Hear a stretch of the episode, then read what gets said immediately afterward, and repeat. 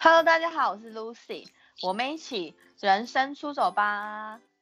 好，那今天呢邀请的嘉宾呢，他其实很特别，我觉得他的过去呢有在国外工，就是在中国工作的经验，以及他现在有在斜杠一些很特别的，我觉得是蛮特别的一个产业。那我那我们就直接来听他聊聊吧。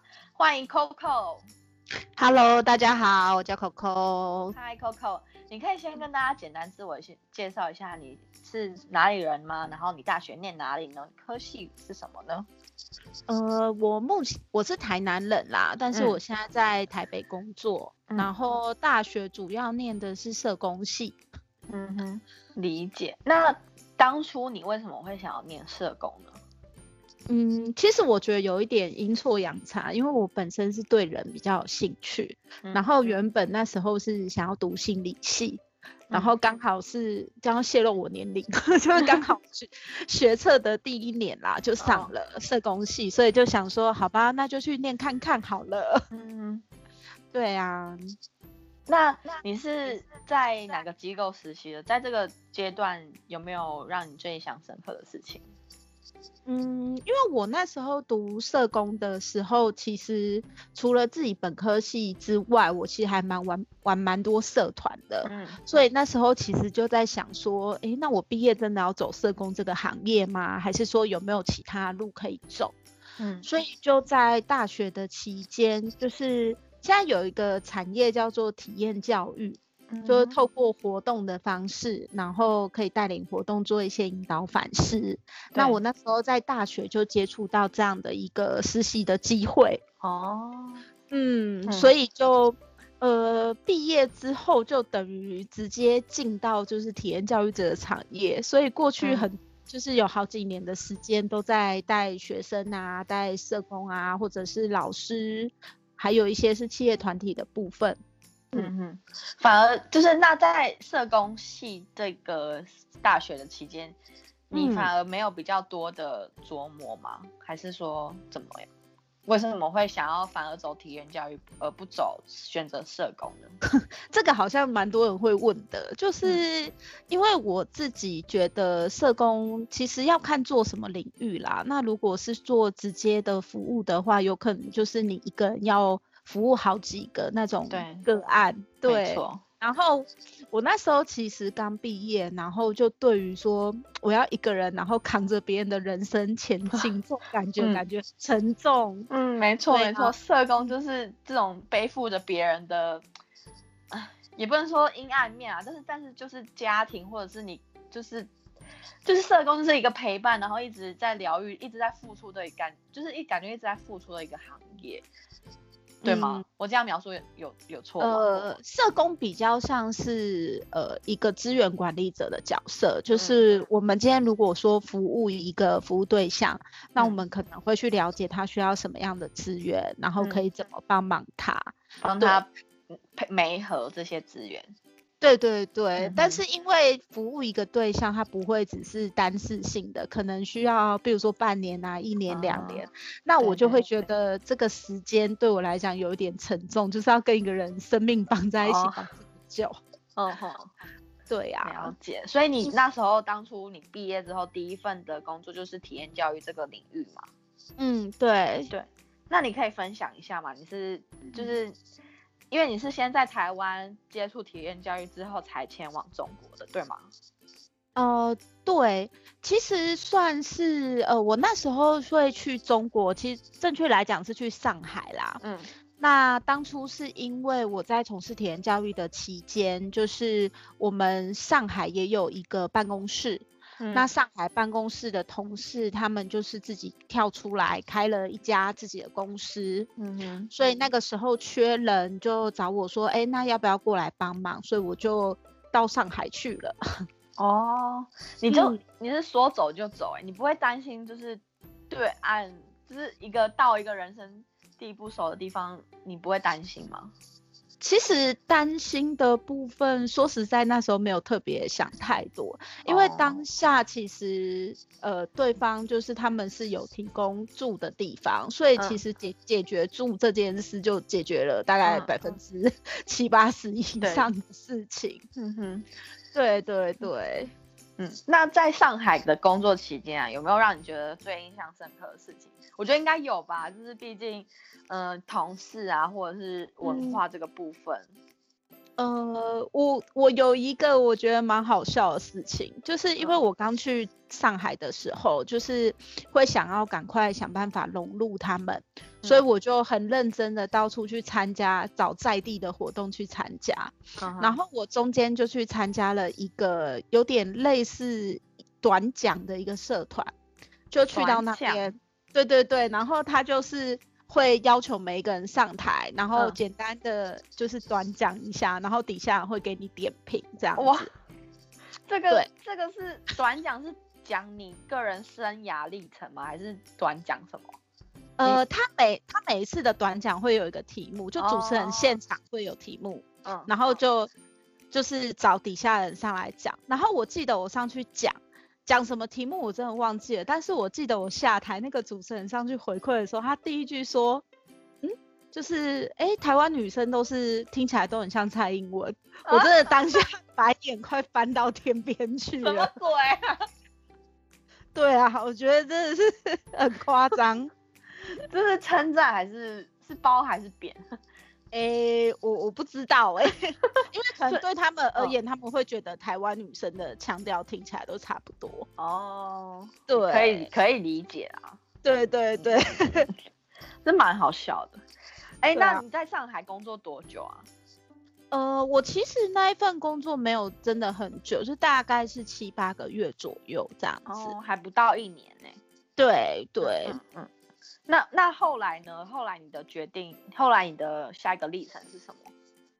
呃，因为我在上海，就是我刚刚说我到处参加活动嘛，对，所以我当时就发现说，哎，上海有一个证照叫做呃婚姻家庭咨商师，我觉得蛮酷的，然后我就去上了这个课，然后后来对，然后后来在上海工作之后，我就在想说，哎，还可以再做些什么别的事情。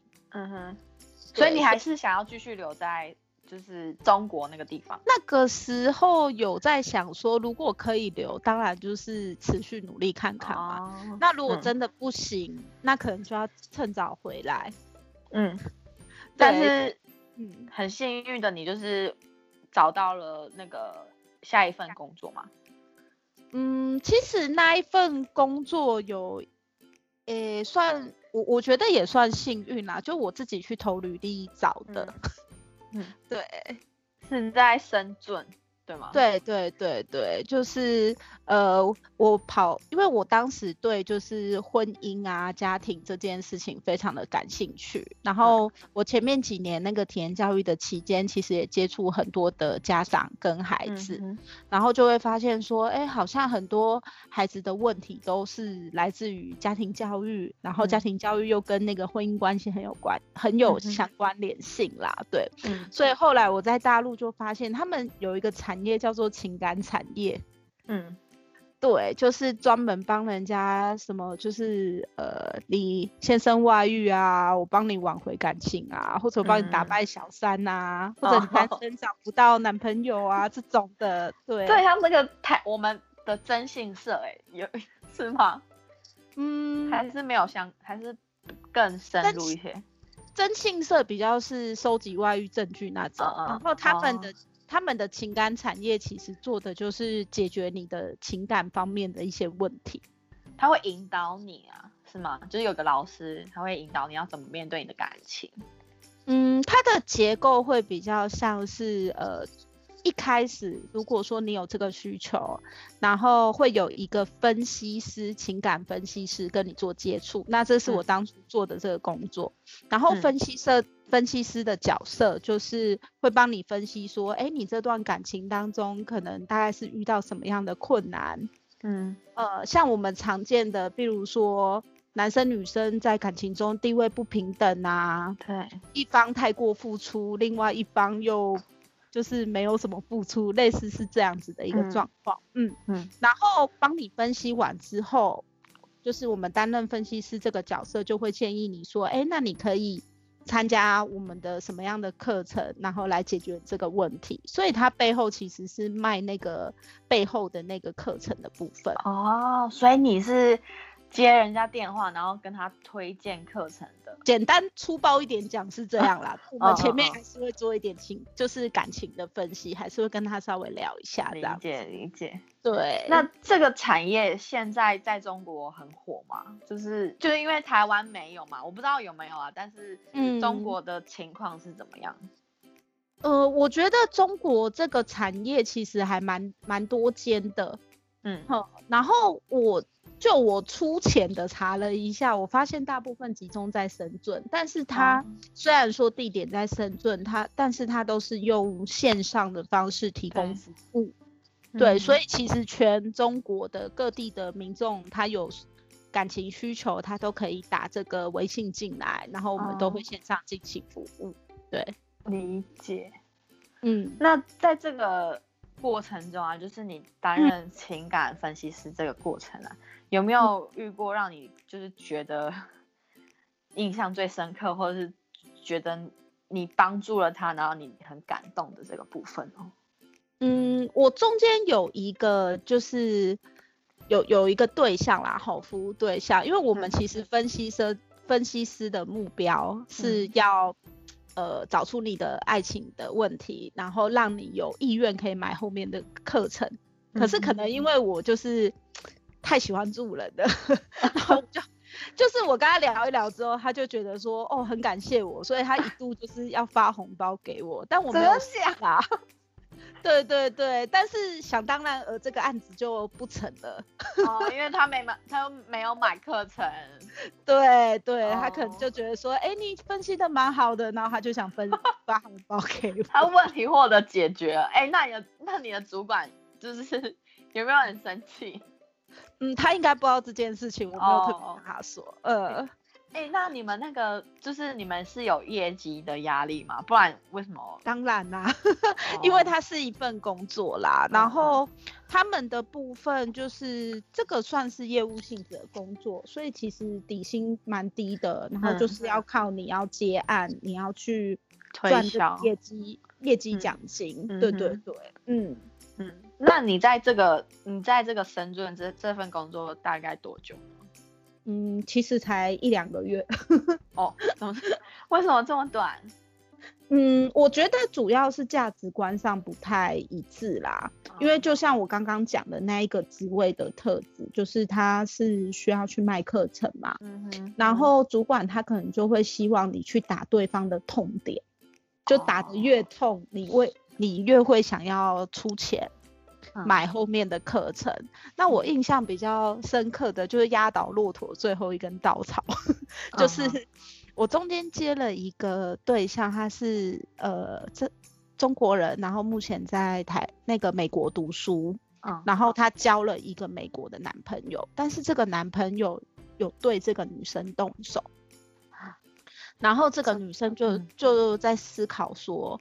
他就打来，他说他很苦恼，他要不要继续再跟这个男生相处下去？对，然后结果我你知道我主管在旁边说什么吗？他就说这女生都三十几岁了，现在才交男朋友，那她自己也有问题啊，然后叫我从这一点下去打她，我真的没有办法，完全没有办法。交男朋友是错吗？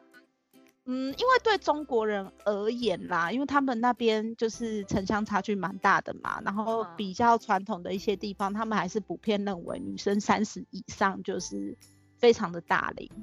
哦，对，就是那个价值观是很不一样的，而且就会有一些比较刻板的一些男女印男女的这种性别印象在里面。所以会让我觉得就是不是很舒服啦。嗯嗯嗯，理可以理解啦，因为就我们的观念来说，三十岁也不是也不是说太老，但是他就你的主管要你拿这一点来打他，就是要我也是良心过不去。对啊，而且因为就像我刚刚说的，我的性质是要负责。想办法让他想买后面的课程嘛，所以其实就是这个职位真正，因为我是想要帮助对方，可是这个职位在帮助对方这件事，我是使不上力的。哦，对，诶那我嗯还想要问另外一个问题，就是是在你接过的电话当中啊，男生的比例比较多，还是女生的比例比较多？其实都有哎、哦，就一半一半。对我反而还遇过男生非常非常痴情的，就是可能财产啊什么都已经都给女生了，但是这个女生还是不喜欢他，天哪，都有都有，对。你真的看过很多就是情场上的大大小小、风风雨雨。也没有啦，因为他们会打进来，通常都是遇到一些状况嘛，所以才哦会想要打电话进来。嗯嗯嗯，理解。嗯，好，那就是你在深圳只有两个月嘛，那后来你就嗯回来台湾了，对吗？对啊，那你决定回来的因素是什么呢？嗯，我我觉得就像我刚刚说的啦，因为我其实做这方面的工作，还是希望可以帮助到，呃，就是帮助到大家对感情这件事情可以有一些好的经验，或者是嗯有一些好的认知。但是我嗯在大陆做的这件事没有办法完成这样的哦想法。嗯，嗯，因为他们还是主要以推销然后赚钱为目的，但是你自己内心是想说，你自己内心的价值是你要发挥你自己的影响力去帮助别人，但是在你在这个情感分析师这个状况里面，他你嗯是没有办法就是直接以你的目的去帮助到别人，反而你要就是推销他来购买公司的课程，就是跟你内心的价值观有点相违背。对啊，对啊嗯，嗯理解。那你现在也是嗯继续在台湾的非营利组织，那过去的工作经验有对你现在的职场上有没有任何影响呢？嗯，你指的是情感产业方面的吗？对对对，呃，我觉得我现在的部分，呃，我现在其实是回到台湾做社工啦，嗯，对，那就是呃，又重新投入社工的这个行业，但是另外。一部分我还是希望说，就是可以做一些自己想做的事情，像情感产业这个部分，对，嗯。嗯，所以你过去在中国经验，就是也嗯。是一些你过去所获得的一些知识，你可以用在你现在。因为就我所知，你自己有开一个粉专，叫做情感教育研究社，对吗？嗯，对啊，那你现在这个粉砖开设契机是不是因为你过去你在中国的那个经验，然后而导致于你现在想要开设这个粉砖，然后来帮助大家呢？嗯，我觉得蛮有关联性的，因为其实就是刚好是接触了这一些东西，然后我嗯就觉得说，好像目前以台湾来讲啦，吼，大部分人在成长的经验当中，好像对于爱情这个东西比较多都是从朋友经验啊，或电视上啊、小说上获取，就比较难有一个就是比较正式的管道来了解说我到底怎么跟呃异性相处互动，或者是我怎么经营感情的这个部分。嗯所以就会希望，嗯，透过粉砖的方式，然后可以让更多的人了解这一块，或者是有这方面的一个观念。嗯因为就我们过去所所受的台湾的教育来说，嗯其实真的没有严格来说，真的没有任何一堂课是教你怎么样子，嗯，面对异性的时候要怎么相处，或者即便成为、嗯你成为父母之后，你要怎么照顾你的家庭或教育你的小孩，好像没有真的一个有教科书的感觉。就是你在嗯过去成长的经验当中，你唯一所接受的知识就是来自于你父母啊。但是像很多你做社工一定知道，就是嗯很多家庭教育，如果父母是他们唯一受呃接受的家庭教育的知识来源的话，假设父母不好的话，小孩他可能接受的观念是哦，我的原生家庭就是这样子。嗯，那等我长大以后，我对我的小孩就要像父母对我一样。但是其实这个观念不一定是正确的，我这样说对吗？对啊，对啊，嗯嗯嗯像很嗯多可能有一些人，他就会觉得说，哦，你如果喜欢我，你就是要对我无怨无悔的付出，或者是我们两嗯个就要，就是我可以看你的手机啊，或者我可以直接用你的钱，类似是这种。其实嗯他在关系经营上不完全是这样的一个方式在运作啦。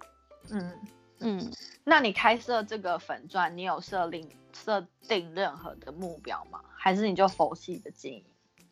嗯，我目前是希望能够维持在三到四天要更新文章，这样公诸于世，接下来压力会很大。还好啦，但是也是成为你一个动力啊。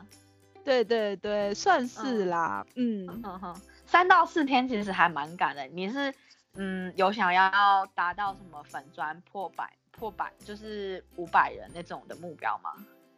嗯，人数的部分我没有特地设限制啦，就是慢慢经营这样子，只是希望说可以有更多的人，就是呃有多一个管道，然后可以去了解这个情感教育方面的就是内容这样子。嗯，理解。然后因为我就是其中有一个 follow 你粉钻的粉丝，然后我很喜欢你前面几篇文章，就是在叙述说，嗯，两个人的相处应该。要怎么样子，就是要要怎么样以正确的心态，然后去跟你的伴侣相处。我觉得这个是一个蛮蛮好的，就是你你会叙述一些事件，然后就是这些事件 maybe 是你嗯从你过去的工作经验上面所获得的一些案例，但是你就会分析它，然后一一些理论，然后告诉大家怎么样子才是正确的心态。嗯。对，其实如果我看的时候，我就觉得，我就被你的文章所吸引。我觉得其实大家也可以去搜寻 Coco 情感研情感教育研究社。其实他前面几篇文章，像是嗯，有有一篇叫做就是一月二十五，就是他有一个标题叫“渣男是渣渣男真的是被自己培养出来的吗？”就是好像这一篇你是看一个叫做 HBO 的。影集叫做《戒指流浪记》所获得的一些灵感吗？对对对，嗯，但是当中也也有你真实的案例。对，而且呃，我现在的部分除了经营本专之外，我也希望可以呃更帮助到一些人，所以我在大概。呃，前几周吧，我就开始做这个爱情卡的咨询。嗯，对对对。呃呃，这个这个专案，你要不要跟大家分享一下？呃，它其实爱情卡的部分是一套择偶条件的牌卡，里面有五十二张，然后分成五个不同的种类跟类别。那透过这个，因为我都是一对一或者是一对二。就是情侣伴侣的咨询这样子，那透过呃，就是这个想问问题的人，他自己在挑选牌卡的过程，其实你自己会去思考到在感情中所面对到的一个状况，或者会勾起一些过往相处的经验，嗯，然后我们就可以从中去讨论说，嗯，那大概你可能感情模式什么样的模式，或者是你过往。在感情中比较困扰你的，或者让你有一些嗯挑战的部分是什么？接下来可以怎么做？所以这个牌卡是就有点像职业的牌卡，就是慢慢筛选的你要的、你想要的东西，然后慢慢选择，所以到最后变成只有一张，然后就是你最注重的那个，是吗？嗯，不会到只有一张啦，就是 至少还会让大家可能后续选个十张或三张这样的一个方式。对对对，理解理解。所以你是是对方只有一个人能做，还是两伴侣也可以一起来做？呃，我是希望如果说有伴侣的话，其实伴侣一起来可以彼此去看到彼此的需求，其实会是另外一个很好的一个状况。嗯嗯，就是你可以透过这个牌卡了解。你的伴侣是不是真的他想要的东西？你是不是真的知道？或者是你们哎，你会突然发现他其实想要的跟你不一样？你你现在你做到现在有遇过这种案例吗？嗯，目前因为我目前做的几个都是单身朋友来找我，对，所以谈比较多是他们可能。过往的一个情感的状况，或者有其中一位是他有一个暧昧很久的对象，然后他就是现在跟他关系有点卡住了，所以我们就是透过排卡的部分来讨论说，到底这段关系卡在哪里，那接下来要怎么往下走？嗯嗯哼，理解。好，我真的还是要再分享一下，就就是有一篇贴文在十二月二十九的。